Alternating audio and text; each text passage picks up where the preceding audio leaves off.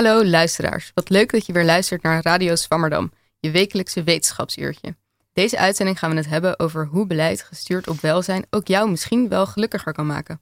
Beleid wordt vaak gemaakt met als belangrijkste indicator of de economie wel groeit, terwijl de beperking van dit type beleid al jaren besproken worden. Zorgt economische groei er eigenlijk wel echt voor dat jij er ook op vooruit gaat en gelukkiger wordt? Dat is een aanname die vaak gemaakt wordt, maar die nou niet echt lijkt te kloppen. Bij een welzijnseconomie is economische groei niet de enige indicator voor het beleid, maar wordt er ook naar andere indicatoren gekeken. Denk bijvoorbeeld aan de natuur, gelijkheid of huisvestiging. De welzijnseconomie kent op die manier waarde toe aan dingen die niet in geld uit te drukken zijn. Zo kunnen we de samenleving gelijker en duurzamer maken. Klinkt veelbelovend, maar werkt het ook echt? Landen zoals Nieuw-Zeeland hebben de welzijnseconomie al in een vorm geïmplementeerd. Hoe gaat het daaraan toe? Wat kunnen we van dat soort landen leren? En zou een welzijnseconomie ook in Nederland werken? Ik ben heel blij dat econoom Nicky Pauw te gast is vandaag. Ze is assistent professor in de economie van welzijn aan de Universiteit van Amsterdam en heeft meer dan 25 jaar onderzoekservaring op het gebied van internationale ontwikkeling. Ze heeft ook een prachtig boek geschreven over de welzijnseconomie. Welkom Nicky. Dankjewel. In de studio zit ook co-presentator Pelle Intema. Welkom Pelle. Pelle, kan je eens denken aan je eigen toekomst waarin je gelukkig bent en je welzijn hoog is? Hoe zou zo'n toekomst er dan uitzien? Ja, uh, dank je Lilian. Ik zei net voor de uitzending dat ik dat best eigenlijk een lastige vraag vind. Maar ik heb er ja, toch even over na kunnen denken. Ik denk uh, dat een gelukkige toekomst wel begint bij basis. Dus de basisbehoeften, dat die er zijn. Uh, dat ik me daar niet druk om hoef te maken. Ehm, dat ik iets kan toevoegen aan mijn omgeving. en ja, dat ik me gesteund en gezien voel door de mensen om me heen. als dat een begin is. Um, ja. Ja, mooi ik hoor, ja, ik hoor veel mooie dingen, maar ook weinig uh, dingen die gelinkt zijn aan economische groei. Ja. Wat ook wel natuurlijk te verwachten um, valt met zo'n vraag, maar misschien toch wel dus een aanname is die vaak wordt uh, gemaakt. Ja, Nicky, ik heb het net al even gehad over die welzijnseconomie. Wat is dat eigenlijk precies? Een welzijnseconomie is een uh, economie die draait om kwaliteit van leven van mensen en mensen in relatie tot hun omgeving en hun natuur. Dus wat ik heel mooi vind aan het antwoord van uh, Pelle, is dat hij ja, eh, het eigenlijk afgezien van natuurlijk het vervullen van basisbehoeften, een, een ondergrens die iedereen uh, bereikt wil, wil hebben, daarnaast al heel snel heeft over andere zaken die, die veel meer subjectief zijn en die veel meer gaan over hem als uh, sociaal wezen in relatie tot zijn omgeving. En dat je daar betekenis aan wilt geven door de keuze die je maakt in je leven. Dus, dus een welzijnseconomie gaat, gaat erom dat het uh, ja, uh, menselijk welzijn centraal staat in plaats van, stelt in plaats van economische groei en zoveel mogelijk produceren. Uh, dus dat is een ander uitgangspunt dan dat je zegt, hè, economische groei is het doel. Nee, economische groei is een middel tot creëren van welzijn en geen einddoel op zich. Ja, dankjewel. En in een wijk in Amsterdam Zuidoost doe je onderzoek naar zo'n welzijnseconomie. Um, ik ben benieuwd, hoe ziet dat er dan in de praktijk uit? Um, ja, de praktijk is, is natuurlijk altijd heel anders dan, dan, dan wat je dan hè, als, als visie hebt op welzijnseconomie. Dus daar zitten een heleboel, heleboel stappen tussen.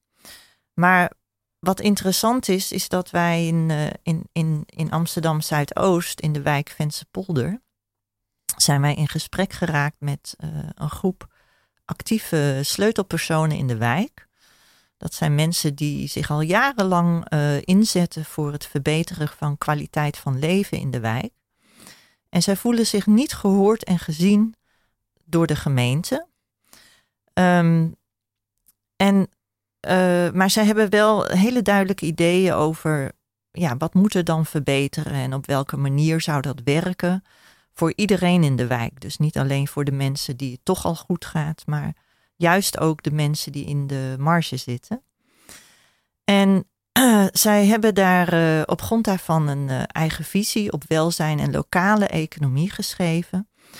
Maar in het in het, in het contact leggen met de gemeente en andere ja, stakeholders daarover, ontdekten ze al snel dat, dat zij ook uh, ja, dat het vertellen van verhalen alleen niet voldoende is. En dat je ook uh, dit, de zaken die belangrijk zijn, moet kunnen meten met behulp van indicatoren. Um, die het probleem duiden en die ook aangeven van als er iets verandert in de tijd, hoe, hoe kun je dat dan monitoren? Dus toen kwamen ze bij ons terecht, Universiteit van Amsterdam, en uh, samen met mijn onderzoeksteam uh, en deze groep sleutelpersonen hebben we de handen ineen geslagen en zijn wij gezamenlijk op een hele ja, bottom-up manier onderzoek gaan doen in de wijk. Om tot een welzijnsdashboard te komen. En dat welzijnsdashboard is voor ons een van de manieren om handen en voeten te geven aan uh, ja, wat wij uh, welzijnseconomie noemen. Omdat het eigenlijk de prioriteiten die mensen hebben in de verschillende dimensies van hun leven, en dat gaat niet alleen om materiële zaken, hè, de, de basisbehoeften waar Pelle het over had, maar ook over de, de kans om uh, inhoud en betekenis te geven aan je eigen verdere ontwikkeling, aan de ontwikkeling van de buurt. En we zien al die indicatoren terug op dat welzijnsdashboard. Met andere woorden, welzijn is multidimensionaal. En uh, als je zo'n multidimensionaal begrip van welzijn centraal stelt in de economie, dan, dan maak je direct ruimte voor waardepluriformiteit. mensen hechten vers, uh, waarde aan verschillende zaken in het leven en materiële waarde is daar één van. Maar de kwaliteit van hun sociale relaties, uh, hoe veilig voelen ze zich in de wijk, um, is er uh, wederzijdse ondersteuning in de wijk, worden er buurtactiviteiten georganiseerd, is er groen in de wijk, noem het allemaal maar op.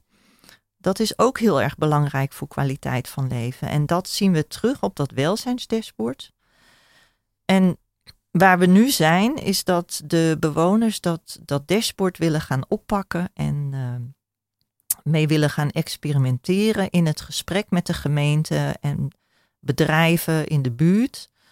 Om te kijken van kunnen we dan gezamenlijk um, gaan bepalen wat de prioriteiten zijn en, en waar we actie op moeten nemen, waar ondersteuning voor nodig is.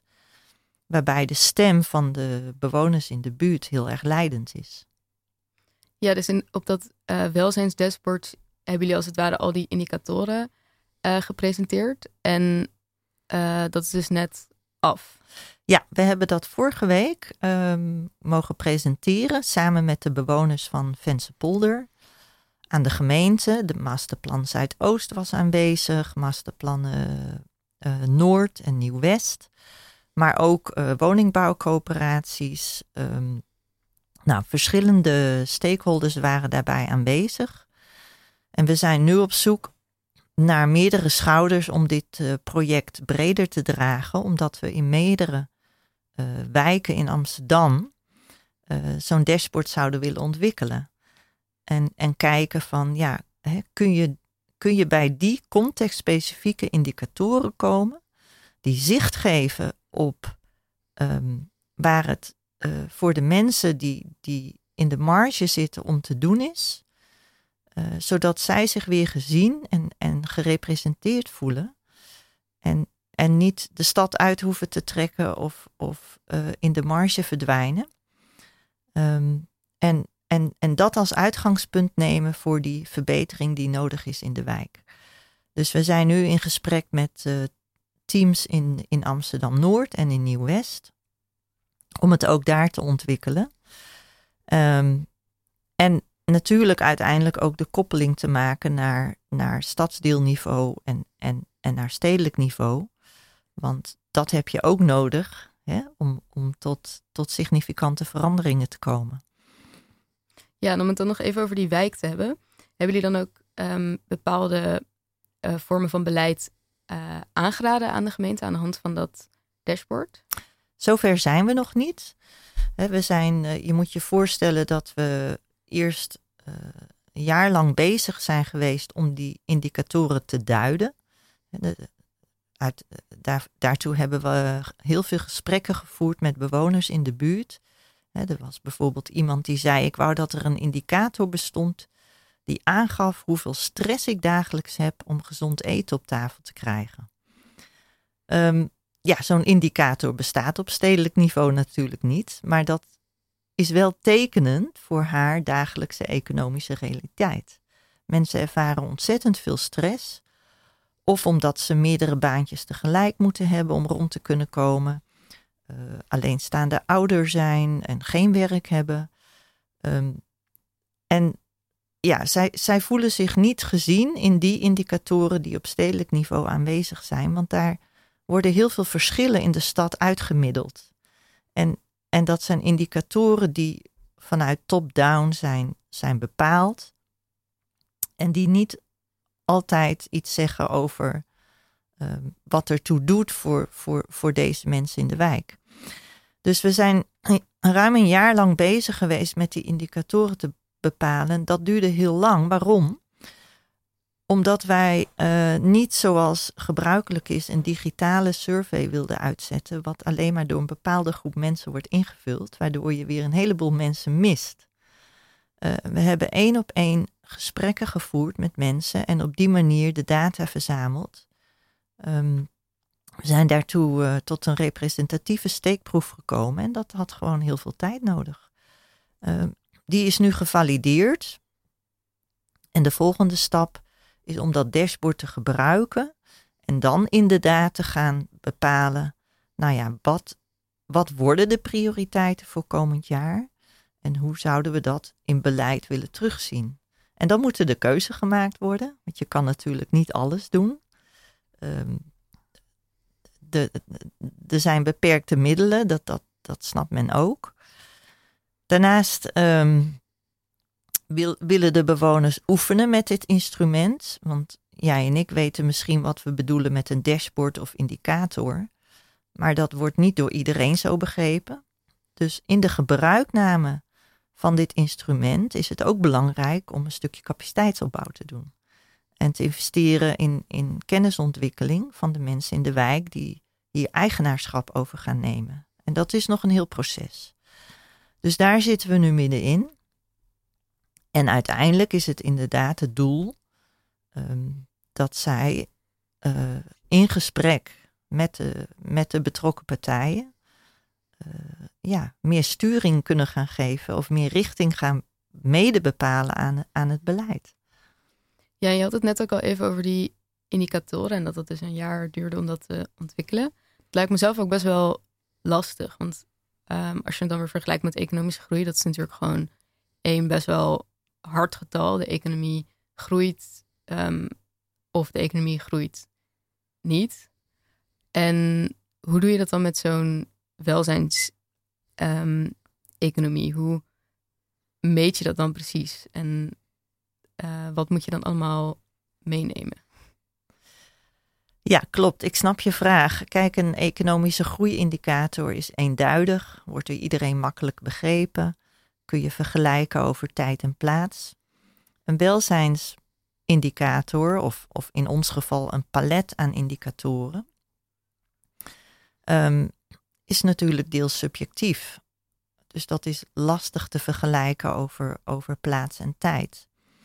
Maar wat uh, het dashboard um, op een hoger abstractieniveau gemeenschappelijk zal hebben met een, een dashboard elders in de stad, is dat er altijd die materiële dimensie in zit. Hè? Dus die dimensie van werk, inkomen, huisvesting, um, basisbehoeften, waar, waar, waar Pelle het over had.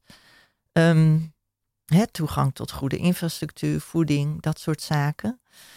Uh, daarnaast is er een relationele dimensie, hè, die, die gaat over uh, de relatie van mensen tot elkaar en tot hun leefomgeving.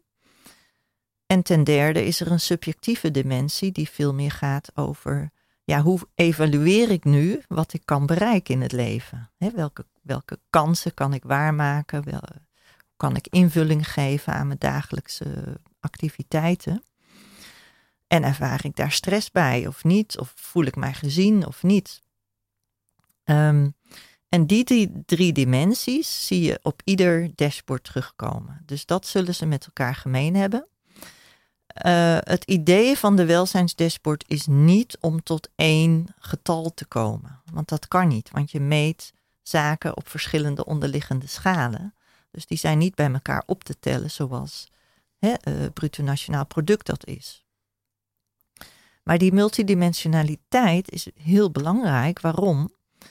Omdat de structurele ongelijkheid die wij nu waarnemen, overal in de, in de stad, maar ook elders, eh, en die, die toeneemt, die, die, die wordt verklaard uit die relatie tussen die verschillende aspecten van ja, gebrek aan welzijn. iemand die, die dagelijks stress ervaart, functioneert ook niet goed op de arbeidsmarkt en ontwikkelt heel veel negatief sociaal kapitaal. Ehm, die, die ontwikkelt misschien een wantrouwen ten aanzien van gemeentelijke instituties of, of ten aanzien van medebewoners in de wijk. Uh, verliest misschien zelfvertrouwen. Um, dus dat, dat zijn factoren die allemaal in elkaar grijpen. En ik denk dat vanuit die multidimensionaliteit en dat begrip van die onderlinge relatie tussen die verschillende indicatoren, um, ons begrip over die structurele ongelijkheid alleen maar toeneemt, kan nemen. En dat we, dat we daarmee uh, uh, veel meer ideeën creëren over mogelijkheden tot interventie en beleid, die niet alleen hè, werk en inkomen benadrukken uh, of vooropstellen, uh, of economische groei vooropstellen, uh, maar ook, ook, ook naar die andere vormen van interventie en beleid kijken als voorwaarde voor kwaliteit van leven voor iedereen. Um, en soms moet je eerst uh, psychosociale hulpverlening geven. En dan pas iemand een, uh, een, een leer- en werktraject inleiden. Uh, in plaats van andersom, want anders mislukt dat. Ja. En dat is wat we nu zien gebeuren. Ja, wat je net allemaal zei over wat um, welzijn inhoudt, dat vond ik ook wel heel erg klinken um, als geluk. Maar volgens mij is dat niet helemaal hetzelfde. Zou je dat nog verder kunnen toelichten? Ja, hele goede vraag. Um, er bestaat in, uh, in, in de economische wetenschap, uh, ja, bestaan er verschillende subgebieden die zich ook wel gelukseconomie noemen. Hè? En, en ik heb bewust gekozen voor de term welzijnseconomie, omdat ik vind dat welzijn en geluk niet hetzelfde is. Het is ook heel moeilijk om beleid te verzinnen dat, uh, dat gericht is op geluk als uitkomst.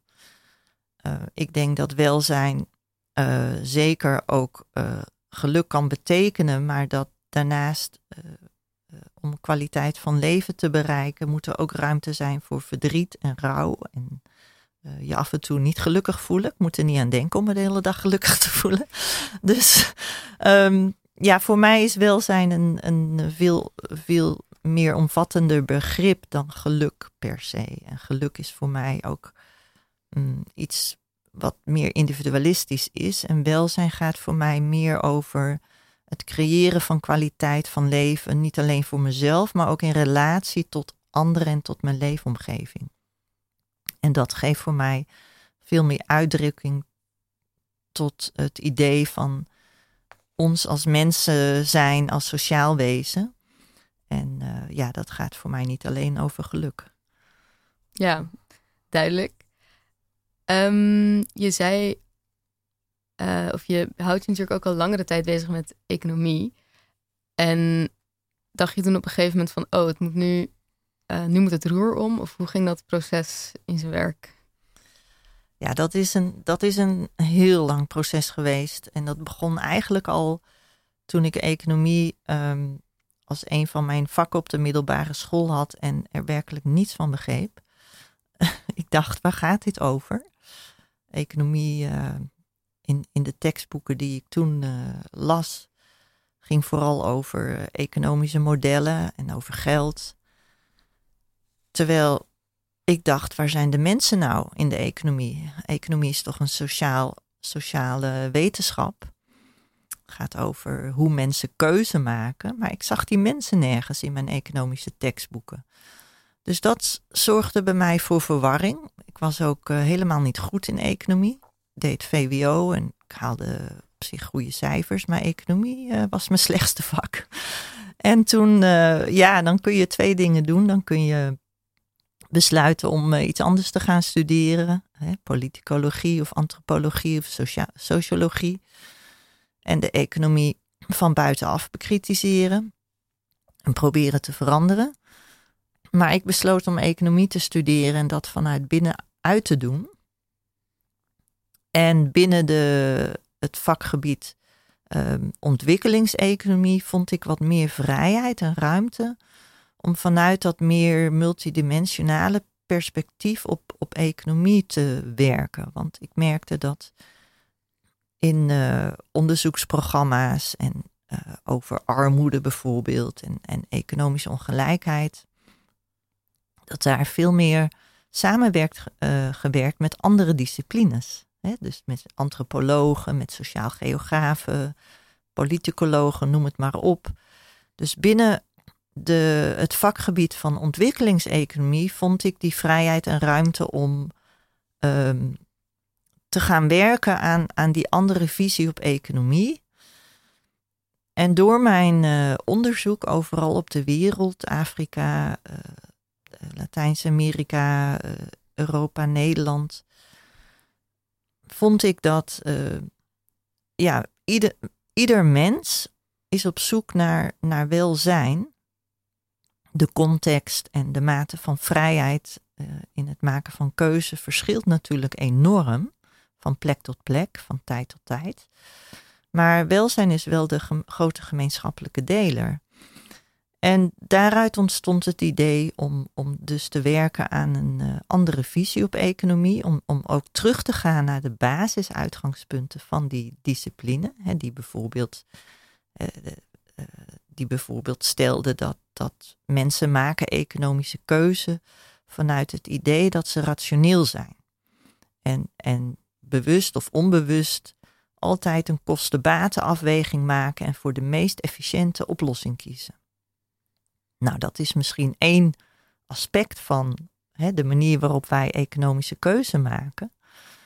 Maar er wegen natuurlijk nog veel meer andere dingen mee. Wij denken ook wellicht aan, aan ons gezin of, of aan, aan wat het betekent voor, voor onze omgeving. En, en dat weegt allemaal mee in de, in de complexe manier waarop wij economische keuze maken. En langzaamaan vond ik een uh, weg om daar de juiste woorden bij te vinden, om, om die basisaxioma's van wat vormt nou de economische theorie, om die te herdefiniëren. En om economie meer te gaan definiëren als weer als een sociale wetenschap, die is ingebed in een breder politiek en, en sociaal-economisch, uh, of uh, breder sociaal en politiek systeem, die daar ook door wordt beïnvloed. En ja, op die manier, uh, en dat heeft jaren geduurd natuurlijk, vond ik de weg naar, naar die andere visie op economie. En daar heb ik twee jaar geleden het boek Welzijnseconomie op geschreven, over geschreven, hoe en waarom economie anders moet. En daar ontstaat zowel binnen de wetenschap, maar ook in het publieke debat en bij het bedrijfsleven steeds meer belangstelling en ruimte voor om, het, om daar het gesprek over te voeren. En dat geeft mij wel hoop dat daar, uh, dat daar een transitie mogelijk is. Mm, we zien natuurlijk ook onder andere labels zoals donut economics, um, degrowth, postgrowth, ideeën over dat we voorbij dat idee van de mythe van de economische groei moeten en naar een ander economisch model of een andere visie toe moeten. Uh, voor mij is dan het parapluutje welzijnseconomie. Um, die alternatieve visies um, hebben, hebben he, de, de aandacht voor, voor de kwaliteit van de groei natuurlijk gemeenschappelijk. En ook uh, de, de, de kritiek op, op, op, op het gebruik van uh, bruto nationaal product als enige economische indicator hebben ze met elkaar gemeenschappelijk. Daarnaast leggen ze hun eigen nadrukken en, en werken ze hun eigen thema's uit. Maar ze zijn allemaal op zoek naar, naar, naar het vertellen van een ander verhaal over de economie. En en vragen zich af, hè, wat, wat, wat uh, kan de economie voor ons doen in plaats van te stellen, hè, wat moeten wij als mensen doen voor de, voor de economie om die nog meer te laten groeien. Nee, dat, dat verhaal, dat, dat is een oud verhaal en daar uh, lossen we de, de huidige problematiek van hè, klimaatproblemen, de, de groeiende ongelijkheid in de wereld, uh, migratie, globalisering, hè, al die dingen die in elkaar grijpen, lossen we daarmee niet mee op. Ja, met die welzijnseconomie zouden we dat um, daar wel stappen mee kunnen maken, als ik het goed begrijp. Ja, dat hoop ik wel. Um, we zien in landen als uh, Finland, Nieuw-Zeeland, Schotland, Wales, dat daar nationale leiders op staan die welzijnseconomie omarmen en daar uh, budgetten aan uh, toekennen, hè, die oormerken en, en die niet laten afhangen van um, of er wel of niet economische groei wordt gerealiseerd, maar die uh, per, bijvoorbeeld al stellen: het is belangrijk om in deze uh, aspecten van ons collectief welzijn te investeren, uh, onafhankelijk van groei. Dat zie je al gebeuren en, en ik vind dat prachtig om te zien, maar er is nog een wereld te winnen. Ja. ja, en ik vind het ook wel heel um, mooi om te horen dat je dan economie op de middelbare school helemaal niet leuk vond, omdat het voor jou niet op de goede dingen focuste. Um, en dat je dan nu toch wel heel erg bezig bent met het vertellen van dat nieuwe um, verhaal over de economie eigenlijk. En je noemde net ook al een paar landen die al zo'n welzijnseconomie hebben. En hoe ziet dat daar er dan uit en wat kunnen we daarvan leren? Ja, die landen die uh, geven natuurlijk ieder op hun eigen manier inhoud en betekenis aan hoe zij welzijnseconomie zien. En ik zou niet willen stellen dat dat landen zijn die al um, in de volle breedte en lengte een welzijnseconomie hebben. Maar wat wel tekenend is voor, de land, voor die landen, is dat op, op nationaal niveau een politiek leider is opgestaan. Die heeft gezegd: we moeten niet alleen maar blijven sturen op economische groei. Want dat leidt tot te veel korte termijn beslissingen. Dat gaat ten koste van onze hè, natuurlijk kapitaal, biodiversiteit, um, maar ook van ons sociaal uh, welzijn. Um, dus we gaan nu sturen op andere hè, indicatoren, uh, op andere dingen die we belangrijk vinden. En, en om één voorbeeld te nemen is in, uh, in Nieuw-Zeeland zien we dat daar uh, op, op nationaal niveau zes, zes belangrijke zaken zijn aangewezen waarin men wil investeren. Um, een daarvan is bijvoorbeeld kwaliteit van leven van de indigenous communities. Een ander is de investeringen die nodig zijn om de zorg voor mentaal welzijn te verbeteren ander is het terugdringen van kinderarmoede. Um, groene energie is er een van. Nou, zo zijn er nog twee. Maar daar worden budgetten voor vrijgemaakt. En, en daar, ja, daar, daar, daar staat iedereen dus achter. En daar wordt dan handen en voeten aan gegeven. En nogmaals, dat is losgekoppeld van of er wel of niet groei is. Um, en, en en dat vind ik mooi, want uh, als je het afhankelijk laat zijn van economische groei, dan wordt het altijd als een kostenpost gezien. Terwijl als je voor, van tevoren stelt, dit vinden wij met z'n allen belangrijk en hier hechten wij waarde aan. En dit is ook een voorwaarde voor een gezonde economie. Uh, dan draai je het om en dan, dan zien mensen het als een investering in welzijn die, die, die waardevol is, in plaats van als een kostenpost van economische groei waarover onderhandeld moet worden. En, en wat achteraf wel of niet uh, gaat gebeuren. En, en wat heel erg ook onderhavig is aan, aan, aan politiek klimaat. Ja, dus op die manier draai je het eigenlijk om en maak je um, van economische groei niet het doel, maar eh, het middel om tot een ehm, Precies. samenleving te komen met meer welzijn. Ja, en waarom willen we eigenlijk die economische groei? Nou, economische groei heeft natuurlijk, eh, eh, en, en dat heeft de geschiedenis natuurlijk aangetoond, ehm, is natuurlijk heel lang goed geweest voor het creëren van banen. Het levert middelen op om ook investe- investeringen te doen in infrastructuur, in sociale voorzieningen. Ehm, en, en dat mantra, hè, die, die, dat, dat verhaal, dat blijven we ook steeds maar vertellen. Eh, en, en dat is ook de manier om te evalueren of het goed of niet goed gaat met de economie, is die groei. Ehm, dus, dus groei is, is wel goed, eh, maar ik zou willen dat het veel meer over de kwaliteit van de groei ging. Onder welke condities wordt die groei gerealiseerd? Ehm, wat zijn de om- arbeidsomstandigheden die je biedt? Eh, eh, wat, hoe extractief ben je ten aanzien van je natuurlijke hulpbronnen die die economische groei eh, realiseren? Dus ik denk dat we voorbij die, dat idee moeten dat economische groei is altijd goed. Nee, dat is niet altijd goed. Het gaat veel meer over de kwaliteit van groei.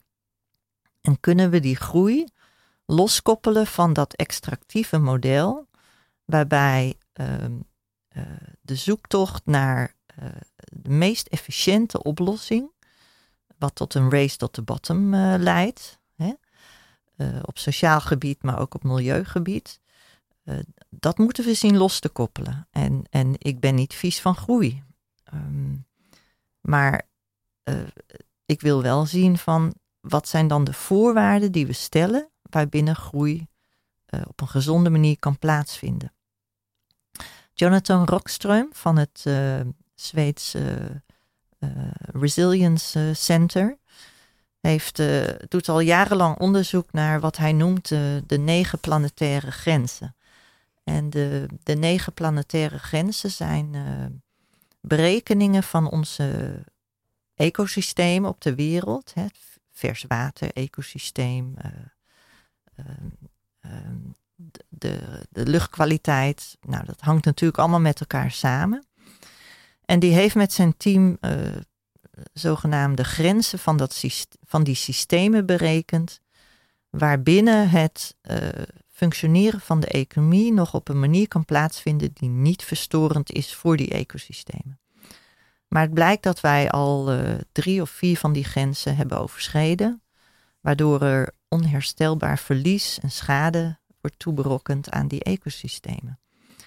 Ja, uiteindelijk ondermijnen we daarmee ons leven op deze planeet.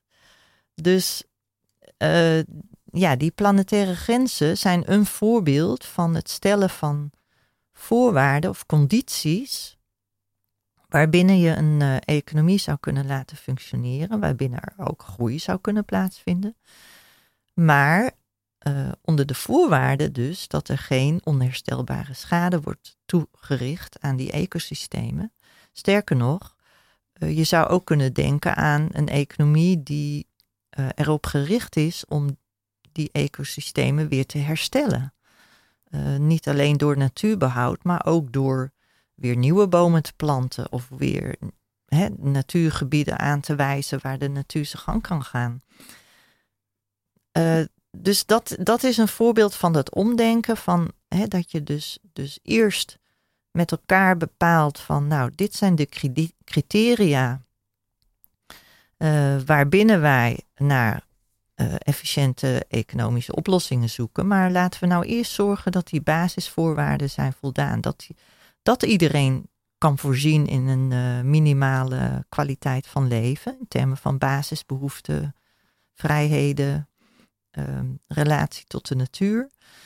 En dat we dan kijken, nou, wat is dan een, uh, hè, een, een, een, economisch model wat, wat, wat ook nog wat oplevert.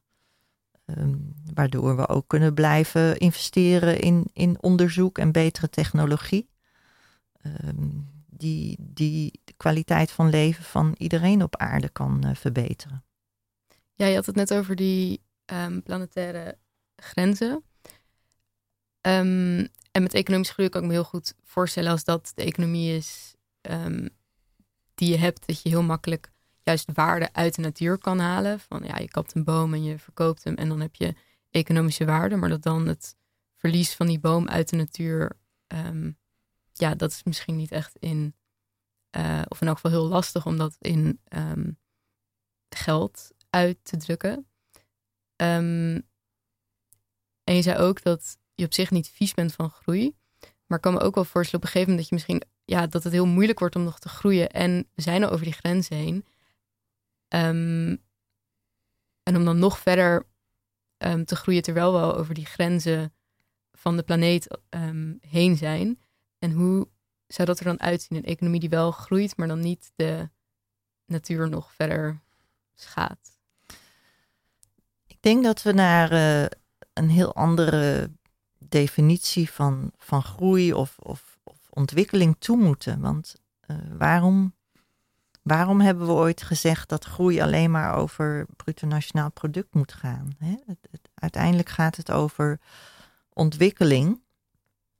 En uh, kunnen we dat niet breder definiëren? Kunnen we niet zeggen van nou, het gaat goed uh, met dit land als wij uh, hè, komend jaar de ongelijkheid een stukje teruggedrongen hebben en, en wat duurzamer zijn geworden. Dat zou fantastisch zijn. Op die manier kun je ook een, een economie evalueren. We hebben op een gegeven moment afgesproken dat dat alleen maar in termen van, van die bruto nationaal productindicator gaat, maar dat is ook maar een keuze. En hoeveel groei is dan genoeg? Ja, dat, dat, ja, dat weet je niet. Um, dus die, die discussie over hoe evalueren we onze economie en wanneer gaat het goed en wanneer gaat het niet goed, die moeten we, daar moeten we opnieuw kritisch naar kijken en, en daar moeten we een ander verhaal over willen vertellen. En misschien is het helemaal niet erg als er even geen groei is, zolang we dus wel um, uh, voortgang boeken uh, op andere terreinen. Uh, ja, dat is, dat is hoe, hoe ik het voor me zie. Maar ik begrijp dat het ontzettend lastig is zodra je de krant openslaat, uh, zodra je economische rapporten leest. Het gaat altijd maar over die groei. En als je een beetje geluk hebt, gaat het nog over een paar andere zaken. Um, maar die groei blijft leidend. Dus, dus dat narratief, eh, dat, dat, dat is een mythe geworden waar iedereen in, in gelooft. En we hebben eigenlijk geen verhaal over um, ontgroei of, of over geen groei. Daar hebben we geen verhaal over. Terwijl we dat verhaal wel zouden moeten kunnen vertellen. Want dat is de realiteit waar we nu in leven. Uh, we hebben meerdere crisissen gehad. Uh, komen er misschien nog meer aan. Uh, laten we eens proberen om, om een ander verhaal te vertellen en niet zenuwachtig te worden als er even geen economische groei uh, volgens het oude model wordt bereikt. Ja, nou volgens mij ben jij hier ook wel een mooi verhaal aan het vertellen over um, hoe we hier anders over zouden kunnen um, denken. Mag ik daar iets over vragen? Ja, tuurlijk. Ja, ik zet me dus altijd af te vragen, is dat nou een verhaal, een verhaal waar mondiaal draagvlak voor gevonden kan worden? Ik kan me voorstellen dat wij in Nederland zeggen, um, we hebben genoeg gegroeid, we hebben het goed. Tijd om aan andere dingen te gaan denken. Ik kan me ook heel goed voorstellen dat India's economen uh, ja, eigenlijk nog lang niet tevreden zijn met de groei die daar uh, uh, plaatsvinden is. Ja, nee, dat, die, die discussie, dat noemen we het recht op ontwikkeling. Hè? Kunnen, kunnen, het is natuurlijk heel begrijpelijk dat nieuwe opkomende economieën, ja, die willen natuurlijk niets liever dan groei. Um, en eh, wie zijn wij dan om dan te zeggen, ja, maar dat, uh, die groei moet echt op een andere manier plaatsvinden, want dat is niet duurzaam of dat is niet uh, sociaal verant verantwoordelijk.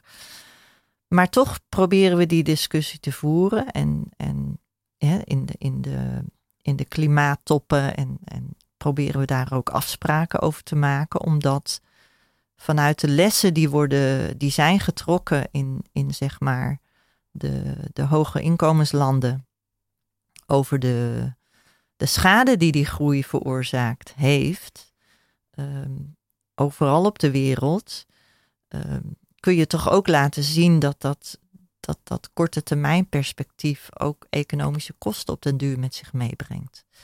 En vanuit dat gesprek zie je toch wel ruimte ontstaan, ook bij India en ook in landen in Afrika en in China, besef dat je naar een meer duurzame economie toe moet. En dat uh, misschien uh, ja, die, die fouten die zijn gemaakt elders in de wereld, dat die uh, wellicht overgeslagen kunnen worden. Maar dat is een, een globaal debat en daar zie ik overal ruimte voor ontstaan. En, en, en deels gebeurt het natuurlijk al. De klimaatproblematiek is een globaal probleem waar uh, iedereen mee te maken heeft. En, en dat is een probleem die houdt zich niet aan nationale grenzen. Dus uh, er is in die landen ook zeker het besef dat we dat uh, collectief moeten oplossen. Betekent dat dat een, een welzijnseconomie in Nederland ook zou betekenen dat we meer verantwoordelijkheid dragen voor nou ja, over de grens eigenlijk? Nou, dat is een hele goede vraag. Um, dat zou het wel moeten betekenen. Dus je zou moeten kijken naar, oké, die, die um, kwaliteit van leven die ik hier weet te bereiken in Nederland, die hangt natuurlijk samen met uh, een, een economisch model wat, wat gestoeld is op heel veel import hè, uit, uit andere landen. Hoe ver zijn wij bereid om terug te gaan kijken in die keten naar de condities waaronder die aanvoerlijnen tot stand zijn gekomen en arbeidsvoorwaarden elders, uh, impact op milieu elders. In hoever ga je om daar verantwoordelijkheid voor te dragen? Nou, dat is natuurlijk een hele lastige discussie, maar die wordt wel gevoerd. We zien gelukkig dat uh, steeds meer bedrijven daar ook verantwoordelijkheid voor willen nemen. En op zoek zijn naar manieren om dat uh, goed in kaart te brengen. En daar ook ja, bewustere keuze in te maken om wel of niet samen te werken met partijen elders die die garantie op um, uh, decent work, uh, zeg maar uh, eerlijke arbeidsomstandigheden kunnen bieden of, of milieuschade proberen te voorkomen. Maar ja, het is nog een lange weg. maar het is een hele goede vraag, want, want uh, je kan het hier wel goed geregeld hebben. Maar wat zit daar dan achter? En dan moet je gaan verder gaan kijken. Ben ik helemaal met je eens. Ja, ja en om dan toch nog even terug te gaan naar uh, Nederland. Um, hoe zouden wij hier zo'n welvaartseconomie kunnen implementeren? Um, ja, dat heeft natuurlijk politiek leiderschap nodig. Uiteindelijk uh, is economie ingebed, ik zei het al eerder, in een, in een breder politiek en, maatschappelijk uh, systeem. En wat ik nu uh, zie gebeuren bij verschillende politieke partijen in Nederland, is dat daar inderdaad men ook op zoek is naar, naar een andere visie op economie. Hè? Men is zich zeer bewust van de beperkingen die, die het oude model oplevert. Dat we, dat we, dat we daarmee de huidige uh, uitdagingen niet meer goed kunnen oplossen. De COVID-crisis heeft de kwetsbaarheden van het systeem ook blootgelegd. Um, ik was uh, vorige week nog bij uh, D66 op bezoek en die, die zijn daarmee ook bezig. Die zijn ook aan het kijken van ja, hoe kunnen we dat nou in ons partijprogramma zetten? Hoe geven we handen en voeten aan welzijnseconomie? Uh, er zijn meer partijen, Partij van de Dieren, GroenLinks, uh, P van de A, die, die, die inderdaad hè, die voorbij die economische groeidiscussie willen en, en andere keuzes willen gaan maken. Ieder legt natuurlijk een eigen nadruk. Uh, bij D66 ging het vooral over de democratisering van uh, publiek beleid. Nou, bij GroenLinks en Partij van de Dieren gaat het veel meer om uh, de transitie naar een groene economie. En, zo legt ieder weer zijn eigen nadrukken. Maar wij kunnen alleen maar tot een welzijnseconomie komen ehm, als wij op het niveau van, van narratief, uh, maar ook op het niveau van onze economische methoden en, en technieken en manieren van samenwerken en indicatoren uh, op, al die, op al die niveaus een, een uh, ja, andere doelstellingen nastreven en werken met geïntegreerde afwegingskaders, waarbij we zichtbaar maken aan de voorkant al. Wat, is de, wat zijn de gevolgen van hè, een bepaald type economische groei, de manier waarop we onze productie, consumptie, uh, verdelingssystemen uh, inrichten op de natuur, op, op, ons, op onze maatschappij en kunnen we van tevoren die maatschappelijke kosten en baten, die milieukosten en baten al transparant maken? En van daaruit bewuste keuze maken. Ja, dat is voor mij de eerste, eerste stap richting een welzijnseconomie.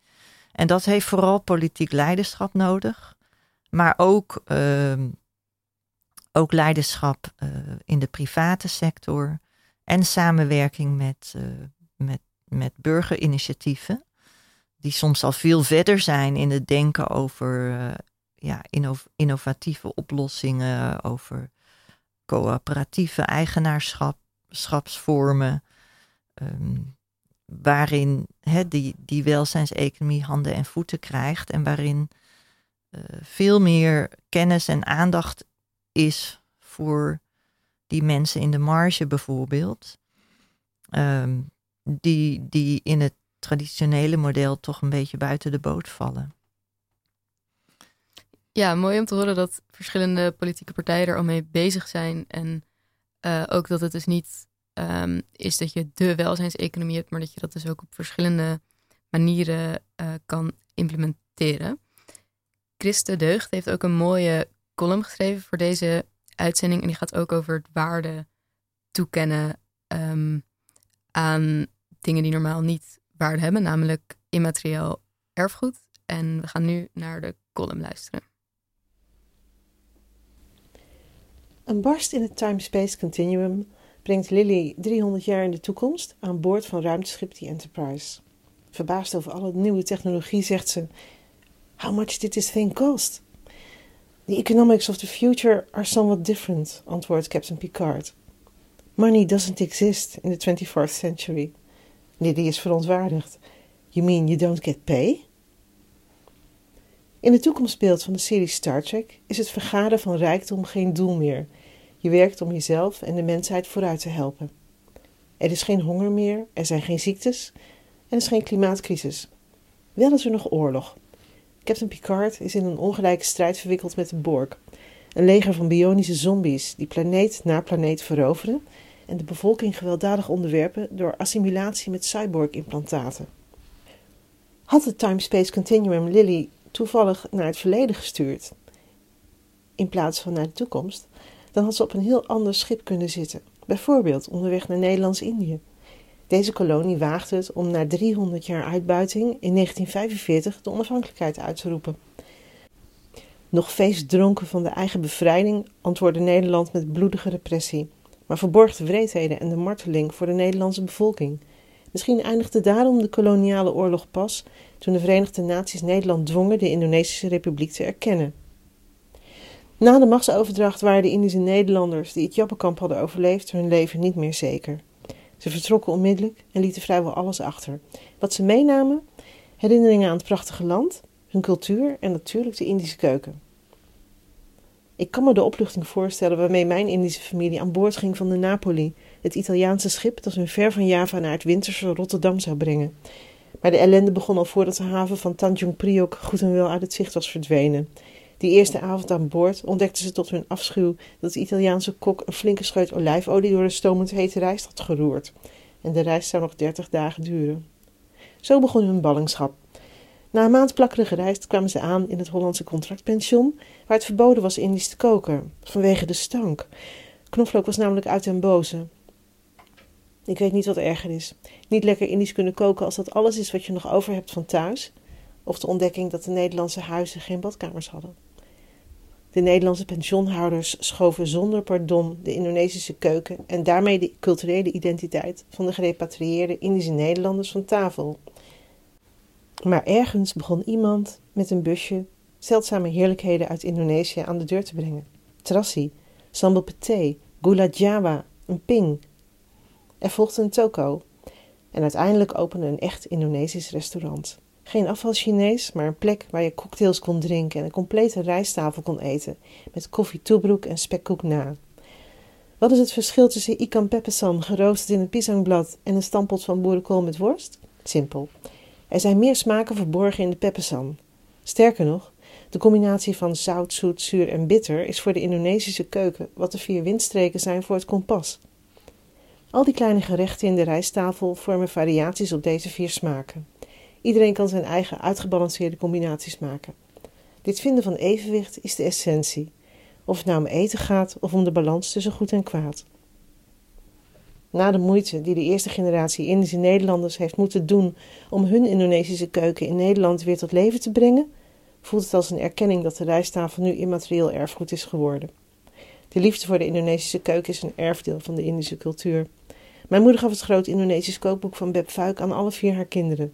Het is een tastbare herinnering aan een land dat niet meer bestaat, maar dat altijd deel van ons blijft. Dat kan geen assimilerende borg veranderen. Oh, en er zijn vast nog wel een paar Nederlanders die knoflook vinden stinken. Allah. Ja, en na deze column van Christen Deugd zijn we weer aan het einde gekomen van deze uitzending over economische groei en de welzijnseconomie. Een welzijnseconomie lijkt dus veelbelovend op weg naar een duurzamere en gelijkere samenleving. Hoe zo'n welzijnseconomie er precies uit zou zien in Nederland is nog de vraag en ligt aan de politiek. Nicky, ik denk dat je ontzettend belangrijk onderzoek doet. Ontzettend bedankt voor je komst en je mooie verhaal. Graag gedaan. Verder wil ik ook Pelle Intema bedanken voor de co-presentatie, Emerens Kaptein voor de techniek en Chris de Deugd voor de mooie column. Bedankt allemaal. Volgende week zijn we weer bij je terug op Radio Celto om 11 uur. De uitzending gaat dan over zwemmen. Ondertussen kan je onze uitzending nog steeds luisteren op je favoriete podcastkanaal. Spotify, iTunes en Soundcloud. Reageren op een uitzending kan ook, namelijk via Facebook, Instagram of Twitter. Volg en like ons er ook uh, vooral, dat vinden we altijd leuk. Ouderwets mailen kan natuurlijk ook naar redactie.radioswammerdam.nl. Lijkt het jou nou leuk om zo'n uitzending te maken? We zijn op zoek naar nieuwe redacteuren. Kijk op radioswammerdam.nl voor meer informatie. Bedankt voor het luisteren en tot volgende week.